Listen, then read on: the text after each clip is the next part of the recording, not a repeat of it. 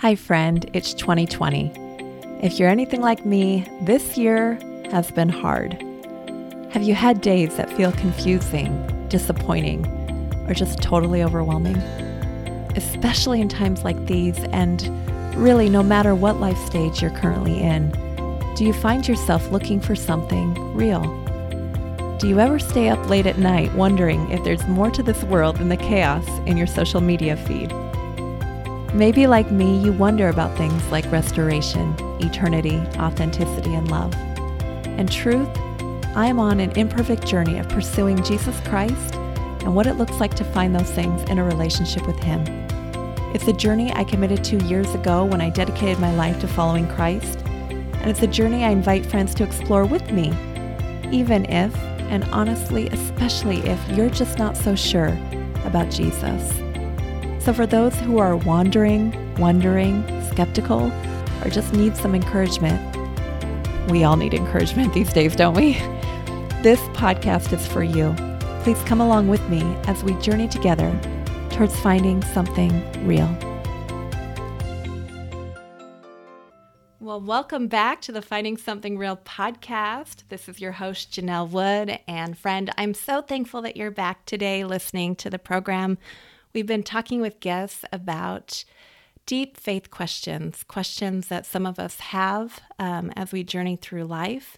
And today's guest, I'm very excited to chat with um, as I talk to him about a topic that's um, has uh, been something I've had questions about. In fact, recently, in fact, I think I've mentioned this here on the podcast before. Um, a couple weeks ago, I came across some Barna Group research that was puzzling to me.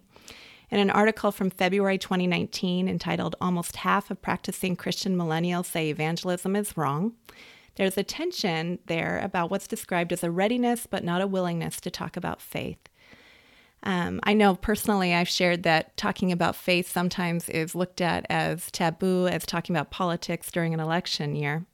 And in this particular article that I was reading, um, across all generational groups that were uh, studied, People reported that being a witness for Jesus was an important aspect of faith, that was 95% or more, and someone coming to Christ is super important.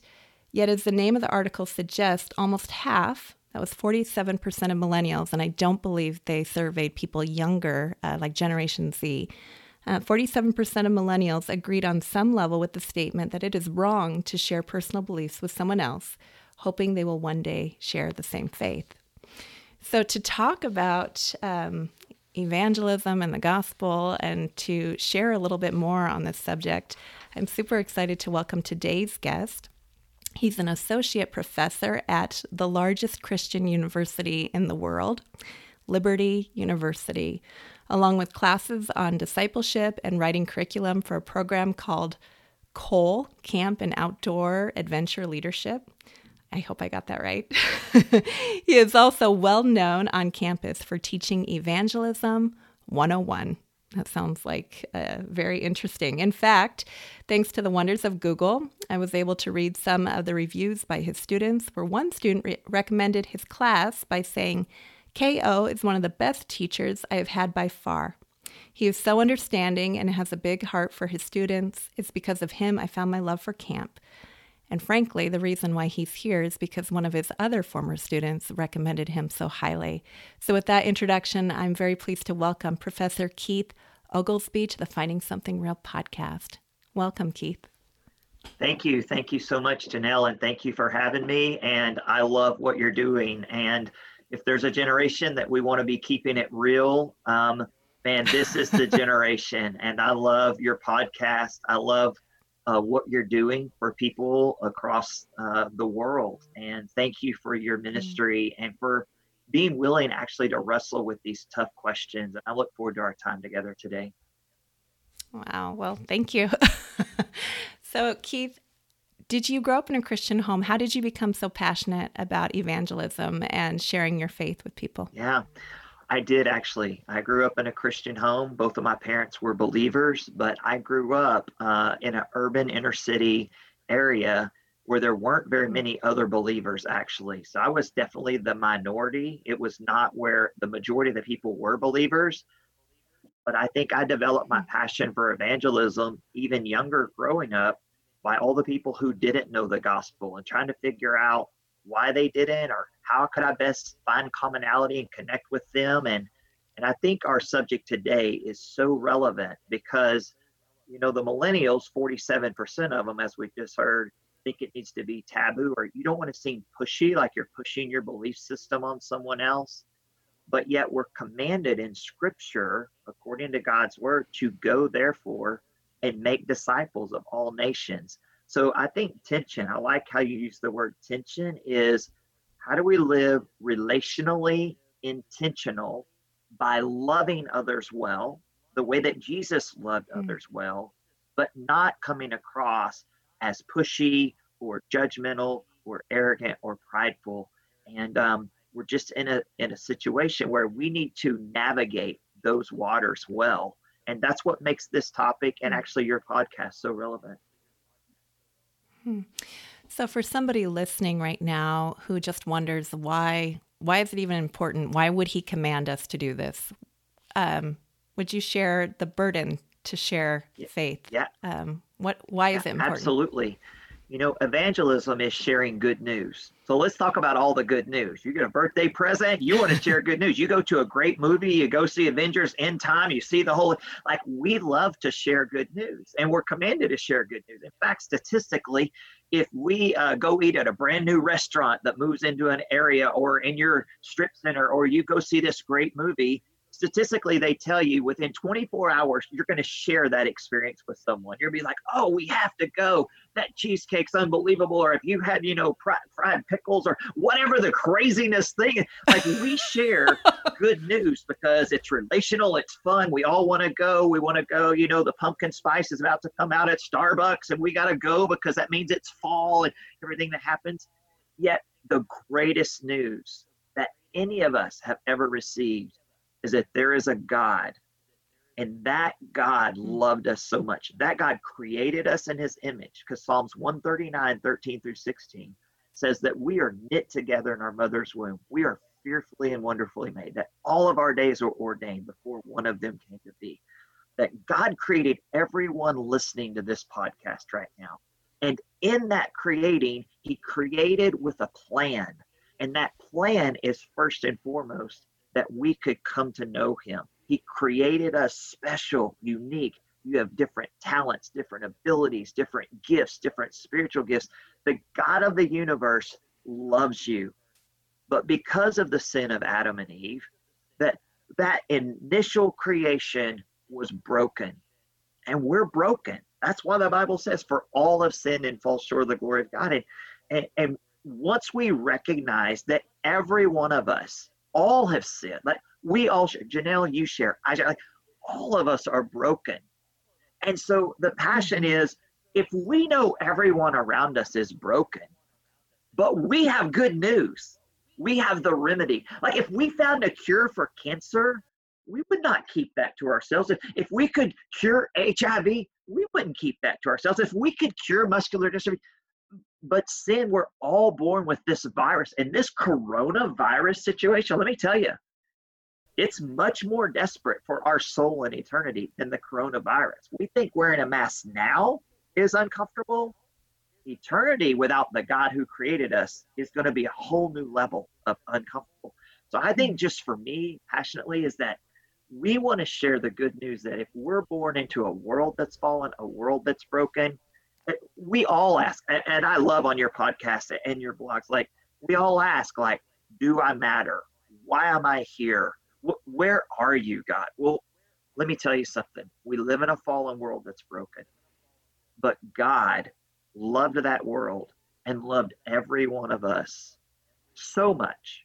That's why at his appointed time, he sent Jesus. That is the story of Jesus. Mm. Jesus came to heal our brokenness. And because we've all experienced it, that's who Jesus is and, and what Jesus is all about. So I'm passionate about sharing that. But Janell, you're pretty limited, even with this amazing podcast. I'm pretty limited. but if I yeah. can encourage and inspire and motivate all the believers out there to go and relationally be involved in people's lives, they're going to be able to share the love of Jesus with people you're not going to reach and I'm not going to reach. That's why it says, therefore, go. Like we're all called because we all have opportunities in a cubicle someone's listening to, in a classroom where you are. You could be a teacher, doctor, lawyer, nurse, architect. Doesn't matter what you do, the God of the universe can lead you relationally into opportunities to share the hope for the brokenness that people experience. So, hmm. yeah, I I love that. Um, I know I've shared this on the podcast, but um, when I was a little girl, you know, I remember seeing somebody on a bus. I think I was five or six years old, and the guy just looked really sad. And I was with my mom and my little brother, and I said, Anyone here who loves Jesus, raise their hand. Because I thought, well, that will cheer him up. Remember that you love Jesus. At least that's how I remember it, uh, looking back. And nobody raised their hand. And so I said it louder, you know, anybody here who loves Jesus, raise their hand. And when no one else raised their hand, I looked at my mom, I think who was a little embarrassed at me doing this in a metro bus. And I just said, Mommy, why isn't anyone raising their hands?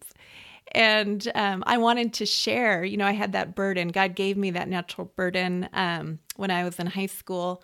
I had a, an excellent youth pastor who um, who shared about praying for a burden for the lost, for other people, a, a burden for people that God would answer that prayer. I mean, but I, I feel like, um, and, and correct me if I'm wrong, I'd love to hear your thoughts on this, but I think that a lot of people don't. Um, number one, evangelism has kind of become a dirty word. Uh, we think of people on the sidewalk holding a sign, um, you know, are protesting well, you know, forgetting the person, protesting the thing instead of, or or saying the thing instead of uh, thinking about the actual person, or um, we're just afraid of doing it wrong and offending somebody. So, how do you get over that, and how do you do it right? Yeah, great question. Um, so, boy, that was a lot. I mean, I have a lot of. I know. Uh, I mean, that's a whole lot, but I would say. Um, the number one reason that people don't share their faith is fear. It's number one. Mm-hmm. Fear of what's this person going to think about me? Fear of I may not do it right. Fear of what if they ask me a question and I don't know the answer? Fear of what if they're very angry about having been broken or something they've experienced and they take this out on me and, and I don't really know how to recover. They don't feel um, prepared. They don't feel socially agile to engage in that conversation. So I think we have to think about evangelism like we think about other things. If someone asks you about the facts about weather or meteorology, if people ask you facts about something else, I think that um, the way you overcome fear is that number one, you become very knowledgeable in what your go to is for the best way to share the gospel. So I teach evangelism here. I teach about 30 ways to engage conversation to help people learn how to share the gospel. So but that's more like a recipe. Like you can Google how do I make chicken soup or how do I make wings or how do I make spaghetti like so that's a recipe. But the way you overcome fear is in evangelism is that you find something that's comfortable for you. And what I've found, especially in this generation, and I think you would agree with me, Janell, is that people relate to story. Like you've just told me this story about screaming on a bus. Someone might not even know like what we're talking about, what's going on. They're like, remember when Janell told that story about screaming on the bus? If you look, like we relate to story. That's how yeah. we relate. So I think one of the most effective ways for us to share the gospel, and make the word evangelism not a taboo subject, but to incorporate it in day to day life is by helping people learn literally just how to share their own story, their own testimony. People like mm-hmm. to hear testimony, they, they like it. And in my evangelism class here at Liberty University, we teach people how to share your story in about two minutes, just a very short, and then maybe a, like a 10 or a 15 minute if you have a more engaged. And then that might lead to potentially you could have coffee or meet someone or have lunch, a dorm mate, someone, or on the sidewalk where you maybe have an hour. But we try to help people um, use their own personal story. When you share your own story, it does several things, and you know this probably. But just for your listeners, when you're willing to share your own story, number one, you're saying, "I'm not perfect." You know that mm-hmm. brokenness we were speaking of let me tell you about my brokenness. Let me share my story. Well, number one, you could immediately, when you're when you have the courage and you lovingly share your own story, you can see, literally see the person relax. You'll see their body language, their shoulders are kind of you, you will break down barriers and walls. You will start to take off the layers of the onion or melt the mask because now they're saying, wow, this person really struggled with this issue or this is the home they grew up in or this is what they've had to overcome it immediately makes the gospel more personal and more relevant because the per- now you're connecting with a person. It's not a story it's your story. And so mm-hmm. that's so important especially with an unbeliever that because you're not just sharing like the story from a bible that could be a fable or true or not true but this is me as a human being and my brokenness. And, and, and it brings out empathy and compassion toward people relationally and so mm-hmm. i just think that for your listeners out there one of the things that's most powerful is this is who i was then i had this encounter someone introduced me to the gospel someone shared a bible story I went to an event, I went to a concert, my next door neighbor brought me cookies, whatever that is. This is who I was. This is how I heard the gospel and learned the gospel. And over a period of time, you know, one of the things I encourage my students with is most people, I mean, statistically, you have to hear the gospel seven times, statistically, to respond to the gospel. So you might be planting the seed, as you know, you might be watering other people's seed you might get to harvest a seed you had nothing to do with. So, I mean, most of the time, if someone immediately like hears the gospel and wants to pray and receives that, that's a grandparent who's been on their knees for years and years and years, mm-hmm. or a parent with a wayward son, or a Sunday school teacher who's planted seeds. Like, but man, when you share your story, you don't know where someone is in their uh, transformational journey with Christ. And so we're the great news about evangelism, I tell my students this all the time it's not up to you. It's up to you to be faithful to make the gospel attractional and loving. If they leave there, that conversation feeling loved and respected and valued, you've shared the agape. But it's that that bring next time they see you, they're like, I left that conversation last time with Janell or with Keith, and I want to engage that conversation again. So we want to invite them through loving them well to continue the conversation, to keep it going. Is overcome the fear by learning a method that you feel comfortable with and incorporate your own life story and testimony. We all like to hear stories of our favorite sports athletes, our favorite celebrities, our favorite athletes, our, our favorite actors. We like to hear where did they come from? What was their transformation like? And and that's the story of Jesus is his transformation work in all of our lives. Yeah, I love that.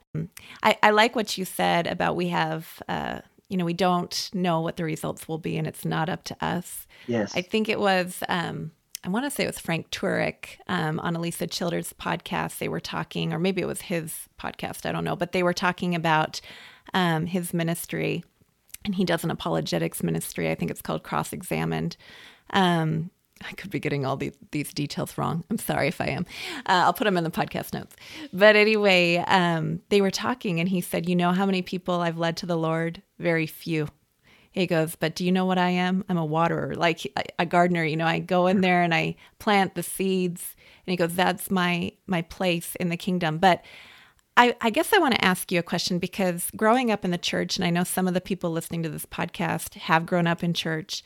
Um, I know that I've taken spiritual gifts analysis before, mm-hmm. and along those lines, there's always one that says evangelism. And yeah. as somebody who's been in plenty of Bible studies and different groups and uh, worked with um, different women of different ages, it seems like evangelism is kind of looked at as a gift. Either I have it or I don't. Mm. Yeah. and so, what would you say to that? Because I do think that we're all gifted in different ways, yeah. but the command is the same.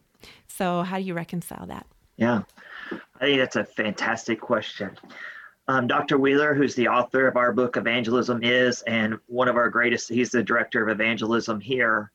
Um, he would say that evangelism is not a spiritual gift, it's a command that God gives to all believers.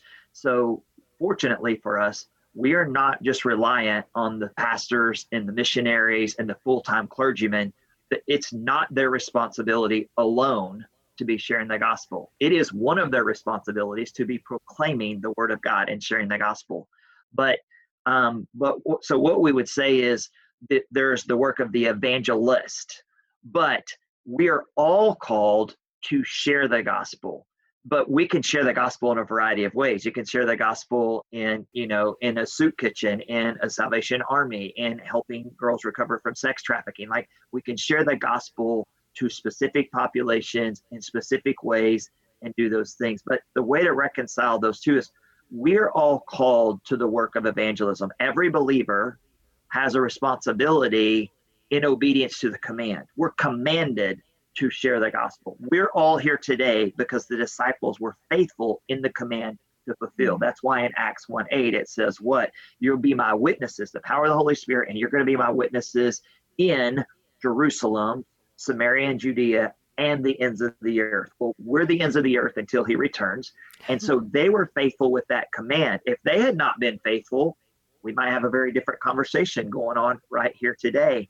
So it is the work of all believers to be actively involved in evangelism and sharing the gospel. But you could have people, you do have people who have the call of the evangelist. And that's mm-hmm. different. That's Ephesians 4 9 through 13, like the work of the evangelist. So, Billy Graham, of course, had a heart for evangelism. When you talk to Billy Graham and hear the testimonies, you can hear when he's on buses and he's in a taxi cab and he he greets someone in the hotels that he was an evangelist on stage off stage whatever. But he had that charisma that dynamic the gift of an evangelist. So we're not all called to be billy graham. There's there are people who have the work of the evangelist luis palau billy graham um, Pulse uh, uh, with Pulse Ministry, like all the different uh, Nick Hall with Pulse. Like so there's there's a gift of the evangelist.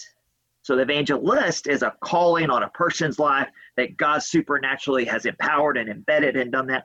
But then yet we all have the work of evangelism, and mm-hmm. so we are um, involved in sharing, actively sharing the gospel. So there are some, and I teach. Uh, there's a video in my intro class of of my life. We're not we're not calling everyone to have the evangelist call on their life to be the next Billy Graham, but we are called in obedience to Scripture to be involved in the work of watering, the work of evangelism. Um, there's a great, uh, I don't know if it's a podcast, but there's a great conversation between Francis Chan and David Platt um, and, Multiply on the YouTube channel. And um, I, am not getting paid any promotion or whatever, but they talk about this tension between evangelism and discipleship and this evangelism and sharing. And this is the quote is that uh, David Platt one act, once asked an evangelist, and I don't remember the name, I could go back and look at it or we could, but asked the evangelist, like, so, how many people tonight, you know, came forward or answered or came to the altar or did whatever? Like, how many of those decisions do you believe were genuine and sincere? Because there's another argument by atheists and agnostics, like it's an emotional movement, it's whatever. And the evangelist said, I actually have no idea at all. He said, but in six months to a year, we'll have a great indication. Hmm. You know, so who's going to walk along beside and take those who have made a step forward in faith and get them plugged into a church and into a small group. There could be people on this podcast today. Maybe you came forward at a church service or at an event or a stadium event or a concert.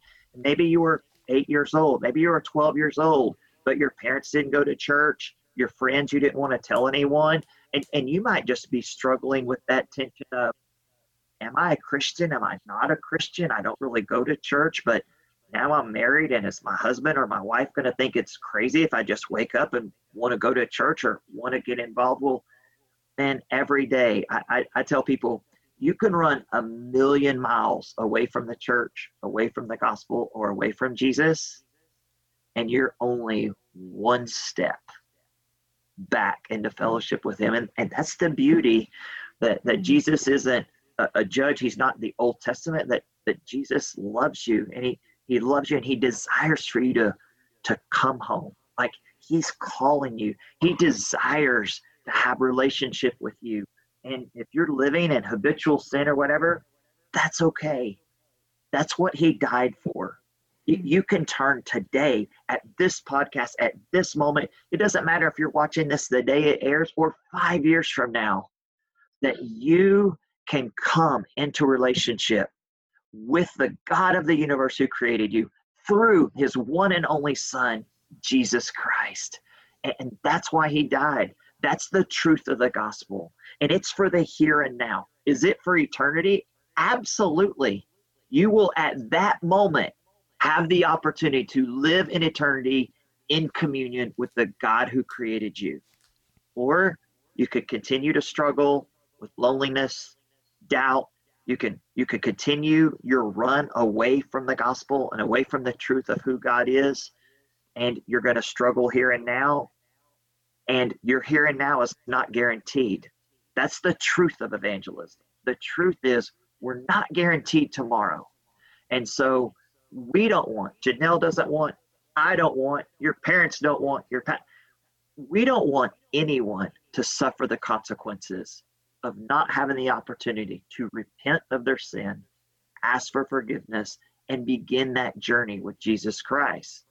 Because the consequence of that, whether you believe it or not, just because you don't believe it doesn't mean it's not true. Because the truth of the gospel, according to the Bible, which was written over 1800 years by 40 different authors on three different continents, in three different languages, yet doesn't have one single mistake in it. Like you can't even type an email without your thumb hitting the wrong. Like you, you, you can't type anything without spell check. We're all a nervous wreck. We have a book here, 66 books canonized, that is the the scripture, the authoritative scripture. I don't believe that. Okay, well you don't have to believe in gravity either, but it is pulling you to the center of the earth at a negative 32.2 degrees per second right now. Say, I don't believe in gravity. Okay, it's still controlling you. You don't have to believe in our Lord and Savior Jesus Christ. You really don't. But when you look in the mirror tonight and you brush your teeth, you're looking at his handiwork. You can deny how you got here, but you can't deny who created you. And that who desires deep, personal, intimate relationship with you. That's his greatest desire. So there's an evangelist who speaks into whatever, but our role in evangelism is just living life relational. Jesus, the master evangelist, set the example of meeting people exactly where they are. Him in the Legion of Tombs, there was a guy, if you don't know the story, he, he had a legion. He had all these demons. Demon possessed man lives in the tombs, in the graveyard. They tried to shackle him. They tried to chain him. They tried to put him down. Jesus comes. What do they do? The demons recognize Jesus. Even the demons recognize Jesus. They knew the name of Jesus. And what do they ask? They beg for mercy. So what does he do? He says, Okay, you want to go to the pigs? Here you go. Pigs run down. They're drowned. The man sitting there in his right mind. Jesus going to heal Jairus' daughter, a high profile, a high ranking official. He sees his faith on his way. A woman reaches out. She's been bleeding for 12 years. She's healed instantly. Jesus sees Zacchaeus in a tree. Zacchaeus, get down out of that tree. He's a tax collector, he's an outlier. He pulls him down. Jesus walking through Samaria meets the woman at the well, sends the disciples to get food. has this incredible conversation. I know that you are broken. I know that you've had six husbands, but I'm not worried about all of that. I want you to know there's relationship, there's healing. Like Jesus would meet people exactly where they are. He didn't say, Come and find me. He went to them, and we are called to go to them. Church is a great place. I'm all about the local church, super involved. I love all of that. Uh, that, that is where we meet. Jesus is coming back to get his church, the bride. But you cannot just expect people, especially today, to come to the church to hear the gospel. We have to go out and be in our neighborhoods and be in our offices. That's what lifestyle evangelism is. You're living it, you're proclaiming it, you're teaching it, you're loving others well through it. I know, have to be edited. Sorry, Janell. no, it doesn't have to be edited. Here I am. It's great. You know what? I love it. And I love that you're using the gifts God's given you. Uh, I think you're an evangelist um, with the T.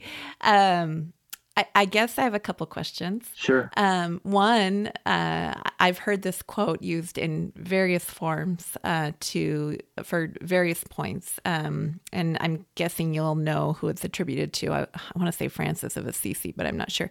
Um, preach the gospel, and if necessary, use words. Yeah, that's Saint Francis of Assisi. Yes. Okay. What do you say to that for people who maybe use that as a way of saying? Um, you know, actually telling people about your faith is antiquated or it's the old way of doing it. I'd yeah. rather social justice is the way to go and people will see a difference in in that kind of living. Yeah. Great question. Boy, I love your line of questioning. You're really on point right there. Uh, so, this is what I would say to that. I think you have to do both. I think you have mm-hmm. to live it and proclaim it. Um, uh, Matt Chandler has an incredible book called The Explicit Gospel. And Matt Chandler is a, a, pastor down the Village Church in Dallas, Texas, but he has a podcast and he's pretty well known in our demographic.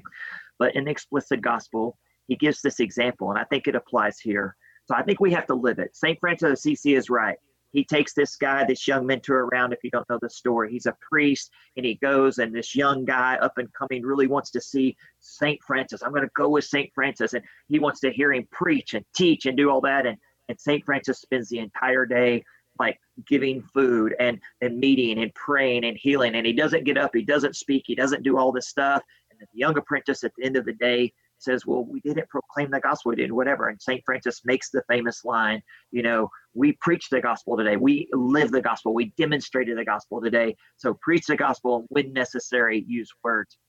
And great illustration, a great story. But we're actually commanded and called to do both. And Matt Chandler in an explicit gospel says that in the biblical times, the king who a lot of times they were paranoid and they had walls and they had a cupbearer like the kings would do all these things to protect themselves. But one of their right hand people in addition to the cupbearer was a person or a position called the herald. And the role of the herald is when the king would decide everybody has to be in bed at sundown or there's a threat coming. When the king had something to say he would write the order he would write the law write the decree and then the herald would go out, stand on the platform over the people. They would assemble all of the people, and the herald would proclaim, Thus saith the king. And he would say whatever the new law was. And the herald didn't write the law or write the precept or write the command, but he was the one, his job was to proclaim it, to announce it, to tell it, to verbally communicate what the new law was that was going to happen. Well, our King, the King of Kings and the Lord of Lords, has given us his word. But we need people who are going to herald it, they're going to speak it. If you claim and you proclaim to be a Christian, people watch. How do you handle adversity? How do you handle the division that our that our country is going through right now. And I don't know if we want to date this podcast, but in the United States of America, with all the different division, be it political, be it social justice issues, but that's an easy answer, especially from evangelists, is God created all people in his image. That doesn't just mean your physical image. It means you're created with a soul. And your soul inside of you, it's what houses the incredible Holy Spirit that if you're a believer, you get. Everyone's born with a physical body, everyone's born with a soul. The question is, where is your soul today, tonight, this evening going to live forever? See, that's what hangs in the balance. That's what hangs in where Jesus is, who Jesus is in your life. Is that do you believe that Jesus Christ was God's one and only Son? Do you believe that He died on the cross for the forgiveness of all of mankind for all time? And do you believe that three days later He rose again? Like, that's the pinnacle. Because if you believe that, then you have the incredible gift of God's Holy Spirit living inside of that soul, inside of you, indwelling you, incredibly indwelling inside of you, which means that that soul and that Holy Spirit is going to live in heaven forever. He tells us in John, in my Father's house, there's many, many rooms. I go there now to prepare a place for you, that where I am, there you may also be. But if you don't believe who Jesus is and what Jesus did for you and you reject that truth, then you don't have the indwelling of the Holy Spirit. Then your soul, the in part, the inner part of your man, the inner man and the inner woman inside of you, is also eternal. It will live eternally, but it will live eternally in a real, a literal place called hell, which is just separated from heaven. And I'm not trying to get like all, you know, preachy and all just but that's just the reality of what hangs in the balance that's that's where every human being is, is born. We're we're born into that reality. It's what we do with that truth. And so going back to your question st francis of assisi is that we can't assume if someone watches or sees someone behave in a certain way they're going to connect the dots on their own to know that Jesus Christ came and died on the cross for them and that they could be indwelled by the Holy Spirit. They have to be taught. That has to be heralded. That has to be told. That has to be proclaimed so that people understand how to enter into that relationship with the God of the universe through his one and only Son, Jesus Christ uh, Bart Miller, who is the um, lead singer for MercyMe. And MercyMe is a contemporary music group. Some of you guys won't know who that is, but you can go Google them. They've got they're just amazing. But he I can was, only imagine came out in theaters uh, two years ago, I think it was, and it was uh, one of the top uh, box office hits of 2018, I believe. Yeah, it was. So that Bart Miller from I Can Only Imagine. So my wife went to high school with Bart Miller and they sang in a cappella choir and traveled and did things together. They're really, really good friends. And um, I was just, I was visiting with him. I was talking to him one time and I was asking him about this line in one of his songs, like, Hallelujah, He lives in me. So we talk about the Holy Spirit indwelling and living inside of you. And I was asking about that. And most of your listeners probably have seen I Could Only Imagine, or if not, they should go rent it on Netflix or Hulu or go check it out. But so this Bart Miller, I was talking to him about that. And I Can Only Imagine is another great story where his dad died and you watch the whole movie and all that. But I was asking about this line Hallelujah, he lives in me. And he said, Art Miller is very visual. Like when he writes and his songwriting, he's he's just a visual. Some of us are visual, some of us are auditory.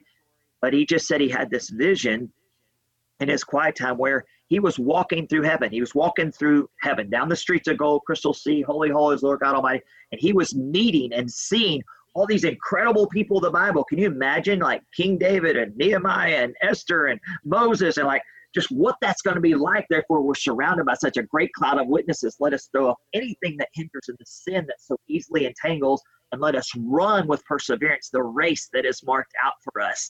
And, let us focus our eyes or fix our eyes on Jesus, author and the perfecter of our faith, who for the joy set before him endured the cross and sat down at the right hand of the throne of God. So we're surrounded by all these witnesses. We're in heaven. You're there that day. You've already made a decision. You're following him. And he was just like, Can you imagine, like, when we're talking to like Paul, what kind of conversation do you have with Moses? Like, what is this going to be like? Unbelievable. So he's like, so I just pull up a chair. I'm sitting here with Moses. We're chatting. You hold up the rod. The Red Sea's there. The Egyptians are bearing down on you on one side. The Red Sea's on the other. Like, what do we do? Like, what's this going to be like? And in, in Exodus 14, 14, it says, be still. God's about to do something amazing. You're like, oh because you don't know. It's like, ooh, you know, you know what's going to happen. All right. So you're like, God's going to do this amazing thing. So Bart Miller, he's walking through, he's having this conversation with Moses, and he said, Man, Moses, what was it like? Like, were you like scared? Were you nervous? Did you know what was going to like? What, what did it feel like? And Bart Miller said, I just had this vision that Moses said to me, Well, I'll tell you that, Bart, but first, can you tell me, like when you were down there on Earth, what was it like to have God's presence hmm. live inside of you? Because when I was there in the Old Testament, like he would lead us by smoke during the day and by fire at night, but like I would have to climb up to Mount Sinai and he put me in a cleft in a rock. He put his hand over it, and I would hear his voice and everything. But he was like external. He was like God the Father. Like when you were down there, you had it easy. You had him right inside of you. You had his his wisdom. You had his comfort. You had his conviction. Like what was that like? Wow. Like, wow, to be indwelled by the God in Genesis who said, Let there be light. And 186,000 miles per second, light proceeded from the mouth of God. Like to be indwelled by the one who had armies walk around that wall in Jericho and scream, and it comes tumbling down outwardly, where all of the people are all saved. That to be led like the Apostle Paul on three missionary journeys, who wrote 13 of the New Testament books and planted all the churches and wrote the letters that we have today and took the time and had the intellect and his incredible conversion from Saul, persecutor, trying to eliminate the way, trying to eliminate Christianity altogether, and becomes the most powerful spokesperson outside of Jesus Christ himself in the New Testament. And you're listening to this podcast and you think you've gone too far, you think you don't have hope, you think Jesus doesn't love you anymore, he loves you. Mm-hmm. He, he, he died for you. And you have a chance to not only go to heaven, but to have his indwelling inside of you. Something that Moses, Joseph, and King David, they never had. It's like Christmas morning. All the gifts are under the tree. But if you don't ever open them, if you don't open the box, you're denying yourself the gift. And it's right there waiting on you right now. So good. It's interesting. Uh, you mentioned Francis Chan earlier. Yeah. Um, if I could ever meet one person on this side of glory, it would be Francis Chan. Mm. And um, interesting. He, uh, He's very yeah. approachable. He's you could get to him.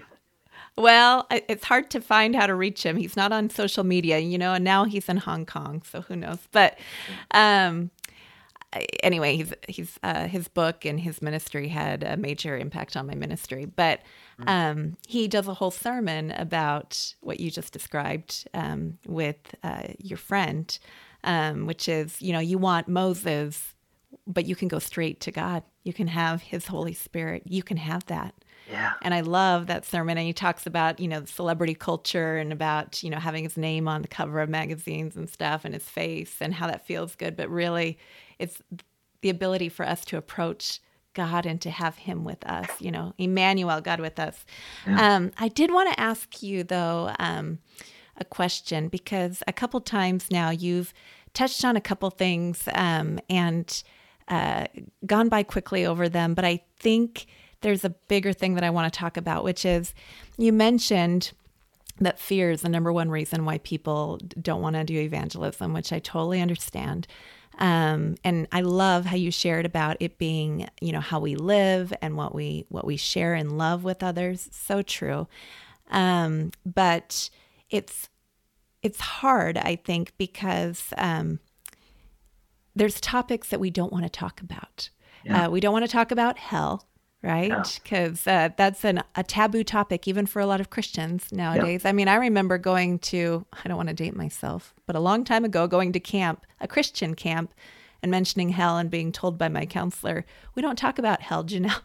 I was like, oh, um, I mean, I, I grew up on the West Coast, so. yeah. Wow. but also, um, you talked a little bit briefly about, you know, you don't have to talk about the Bible and whether it's fables and all these different things. But there's a lot of people who believe that. So when we open ourselves up to something so personal as sharing our faith with others, which is can be very terrifying, especially if we've never done it before. Let's say we're in a close relationship with somebody that we love and they're going through a hard time, and naturally we start to share our faith. Um, and I, I know this from personal experience.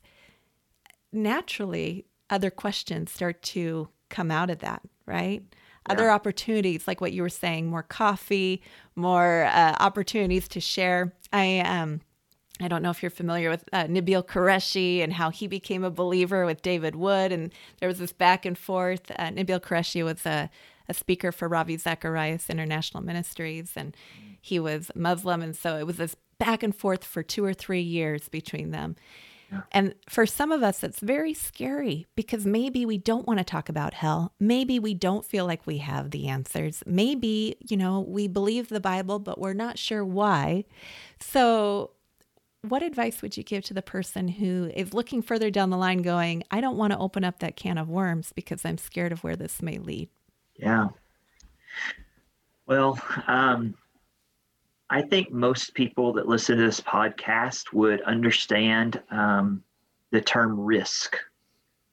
And um, it's a risk reward. Like we're willing to take a risk if we feel like the reward is great enough, but we feel vulnerable when we're going to share our faith because if you don't share your faith often, then the first hurdle is um, not to be Barbara Bush, people don't know who that is, but just say no the first time. So when you get offered drugs and alcohol, just say no, you know, like, but if you've never shared your faith at all, like you've never, um, you know, I, I directed Christian camps for a long time. We haven't talked about that much, but I directed camps down in Houston, Texas. And one of the most beautiful things that we had every year is we would have a lot of counselors on our staff that had never got to really sit down one on one and help someone pray and start their journey, begin a relationship with Jesus Christ.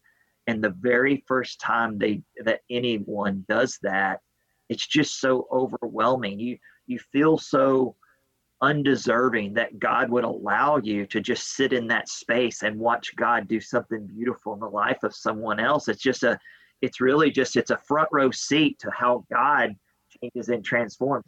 I mean, you're there, but you're just there as the spectator. God's the one doing that. But how it just energizes you and you like think, oh, and so the very first time it's overwhelming, but then the second time it gets a little easier, the third time it gets easier. Like I tell people a lot of times, sharing your faith is like any skill that you pick up. Like the first time you got on a bicycle, you either had training wheels or someone next to you kind of holding the handlebars and helping. So, one of the best ways is go with someone else or be with someone else and hear how they do it and be involved in the conversation but it's not solely responsible you're not solely responsible for it and and see how that transpires how that progression how you just start with a conversation with someone and then eventually lead them into a spiritual conversation and and also it helps them see that most of the time when you share your faith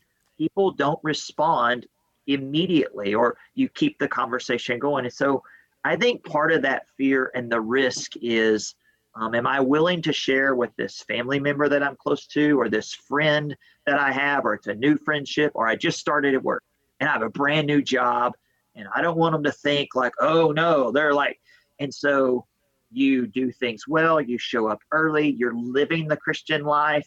Maybe you're not, you know, cursing or going out to happy hour afterwards with everyone. You're friendly and you're inviting. You're not gossiping about other people around the, you know, break room or coffee room or the teacher's lounge. So you're living, it's the St. Francis, you're living it, but you're just a little cautious about that, um, how you should share and when you should share. I will stop here and kind of pause. I haven't said this very much in this podcast, but prayer is essential in mm-hmm. timing. Like when you prayerfully discern, is this the moment, not the moment? And the reason I say that is some some of your listeners are probably believers and they struggle with sharing their faith. They're believers, they want to share their faith. They're just they have fear, they have trepidation. But if you will pray about the opportunity for that door to open, sometimes other people will flat ask you, like the Lord, He'll bring, He'll answer that prayer. They'll just say, like, like, so Janell, how do you say so calm? Like when your child breaks an arm or this happens or you get this, you get news. I'm not saying that's a bad example. I'm not calm. say that again. I said that's a bad example, Keith. I'm I'm not very calm. Oh, I need okay. help with that. That's not an area I'm sanctified in. there you go. I'm kidding. well, it's the prayer, you know, but but prayer gives you the confidence. Sometimes it just tells you, you know, sometimes because you've been praying for this person or this event or this encounter.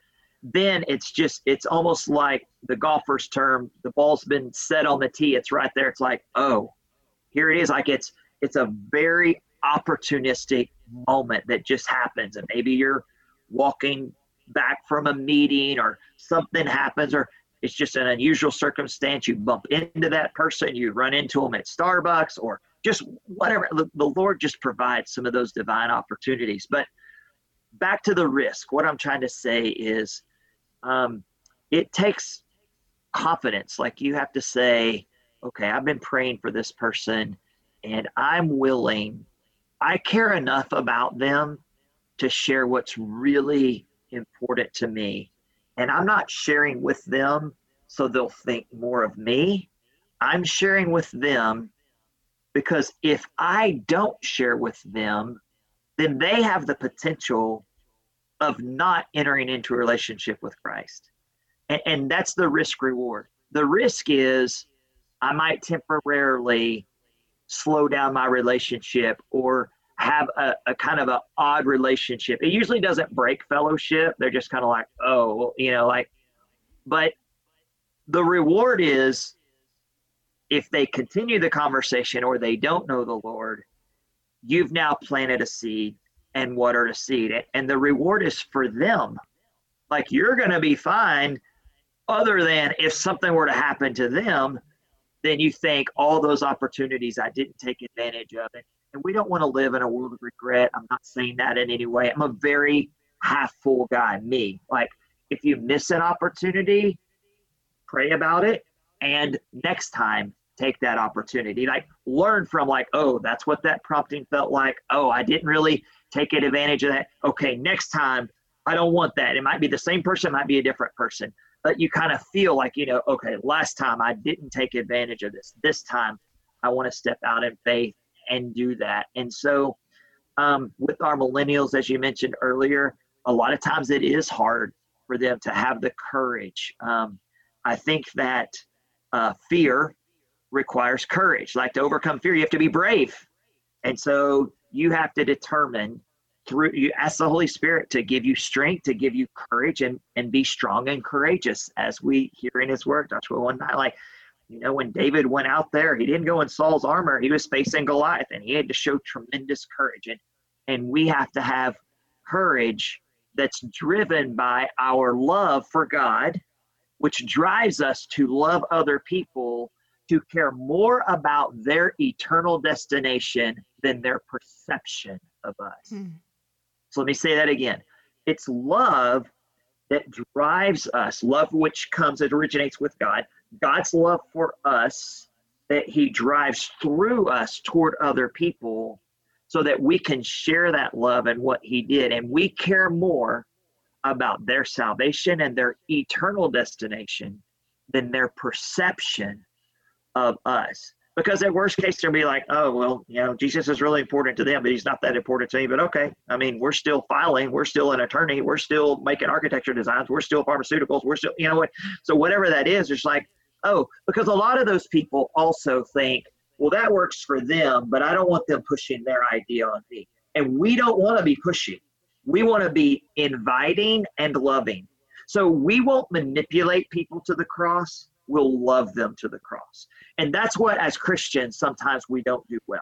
As Christians, many times, we what do we get called as Christians? Judgmental, hypocrites, like, oh, well, they love Jesus, but I heard them tell a lie. They love Jesus, but they speak They love Jesus, but they have lying with their. T- so they're always looking under under the microscope, you know, and like, well, they claim Jesus, but and so you know that's kind of the thing. That yeah. makes sense. Yeah, no, it makes a lot of sense, and I I appreciate all of that. Um, I know something for me that's really helped me is having some practical resources. One book that I read that I I recommend um, "Share Jesus Without Fear" yes, by William Bill Fay. Fay.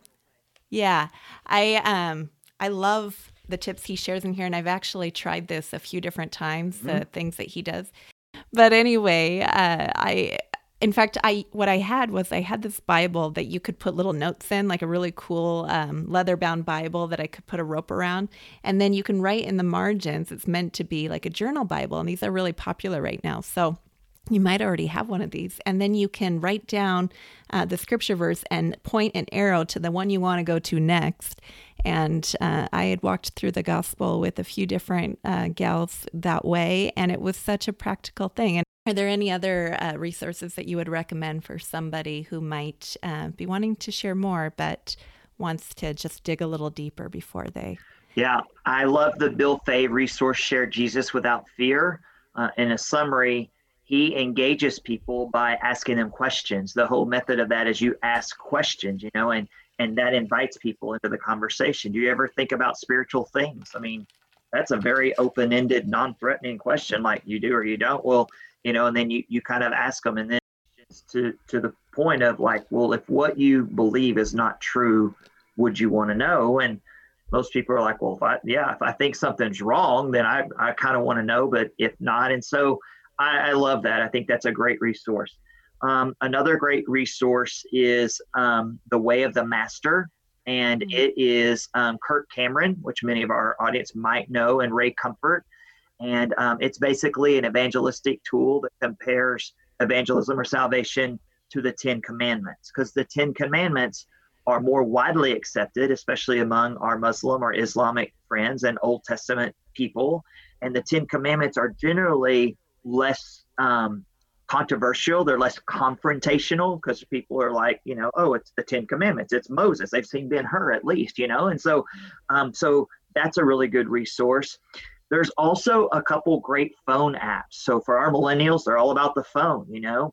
So there's an app now called The Story.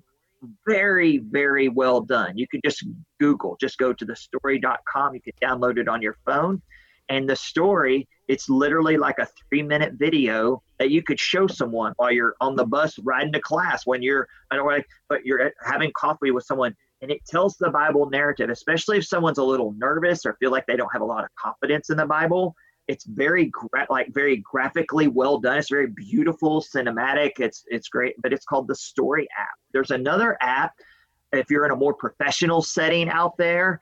Um, it's called Three Circles, and um, it's literally uh, like a hand, a graphic hand, drawing the gospel on a napkin. And so it's like circle number one, and it kind of talks about it and it draws these different things, and then it goes to circle number two. But it's called the Three Circles app, and it's really, really well done, clean. Again, both of these are like two minutes, three minutes. So they're great apps that you can use as a, I mean, everybody, like you could share it with someone just like, hey man, I saw this, that was cool. What do you think about this? Like just do the whole like this is kind of a cool have you ever seen anyone like the pencil would do the thing like i think this is graphically pretty cool and then they're like yeah it looks kind of cool you're like and then you move to what it was saying and so um, there's another one called um, i think it's uh, the gospel in six words it's more of a rap and it's in a parking garage and it's very uh, edgy it's very uses uh, it's it, it is um, I'm pretty sure it's called the Gospel in Six Words. It might just be called Gospel, but uh, I haven't seen it in, in a while. So, but it's a super great resource. Um, Romans Road, you can obviously, you know, we, we all know that because we're all like, oh, yeah, Romans Road. But um, there's another uh, method called um, one verse evangelism where you just take Romans um, 623 and and you just break down that one exact verse like the wage and what a wage is and sin and death. You got a wage and you got sin and you got death and none of us want that all right? So versus a wage you have a gift. So the opposite side of a wage instead of working for something you have this gift. It's it's waiting on you. It's waiting on our audience right now. There's a gift for those who don't they may not like it they may not want to open it that's okay but it's still there. When they wake up tomorrow, it's still under the tree. And if they wake up five years from now, it's still under the tree. And if they wake up 40 years from now, it's still under the tree. And if they wake up in prison, it's under the tree. And if they're on their deathbed, it's under the tree. And if they get diagnosed with cancer, I mean, the gift is there. You can look at it, you can kick it, you can walk around it, you can pretend like it's not there, but it's there. It's not going mm. anywhere. And so, um, but so we have the wage sin is death, but the gift of God. And so this gift has an origin, like you have an origin. So God's given us this gift is eternal life versus death is life because you have death or you have life. So one verse evangelism is a very simple, balanced, easy kind of thing. And it's really good for people c- kind of with a works background. A lot of people think, well, it can't be that easy. I mean, I mean, you got to do something. Come on, you have to do something, and you do. You have to believe. That's why in the book of John, the word believe is used 99 times. It's because it's the the belief. That's what faith is. Without faith, it's impossible to please God. So, you know, like, and then of course James. We can get into the the whole works thing with the book of James, and so we work and we serve and we love out of the overflow. We're not working for salvation, but from the blessing that we have that we have salvation which drives us to serve others well to love others well to be mm. involved in other people's lives and to love people around us and so we really we want to live well we want we want the motive of our existence to be living and modeling st francis of assisi heralding which is matt chandler and what the herald did because we're here to herald the precepts of the king of kings and the Lord of Lords. And we want to do it in a very loving, a very kind, a very evangelical way. We want to do it in such a way that's attractional. And, and as believers, when we're not attractional, we're not being very much like Jesus. And so that's, you know, that's our goal. Yeah. I love that. I love your passion. Uh, it's very clear that you you love people and you love God, and want to um, emphasize that prayer piece and that uh, Holy Spirit empowering us. You know, once you. I, I think in my personal experience, when I step out in faith, so to speak, on the water, right? The water of, oh, I'm going to yeah. share my faith right now. Um, I'm going to go there. It's the Holy Spirit that empowers us to you know do the work and so often um, i'm guessing this is true for you too but when i'm having a conversation with someone who's an unbeliever and they're seeking and i think right now so many of us have more opportunities to have those conversations because people are hurting right now. They're struggling. This is a hard time for so many people for various reasons. But during those conversations, I'm praying in my head, you know, asking God just to give me wisdom, guide this conversation as you would, and help me not to, you know, look ahead, but to just be in the moment, loving this person right now. Help me to be your hands and feet. I just feel like that's so important. And we don't have to know all the answers. We have a God who does. Um, and yeah, so anyway, I just appreciate uh, you sharing. But he also tells us in his word even if you stand before kings and governors, do not worry about what to say, mm-hmm. for the Holy Spirit will speak through you.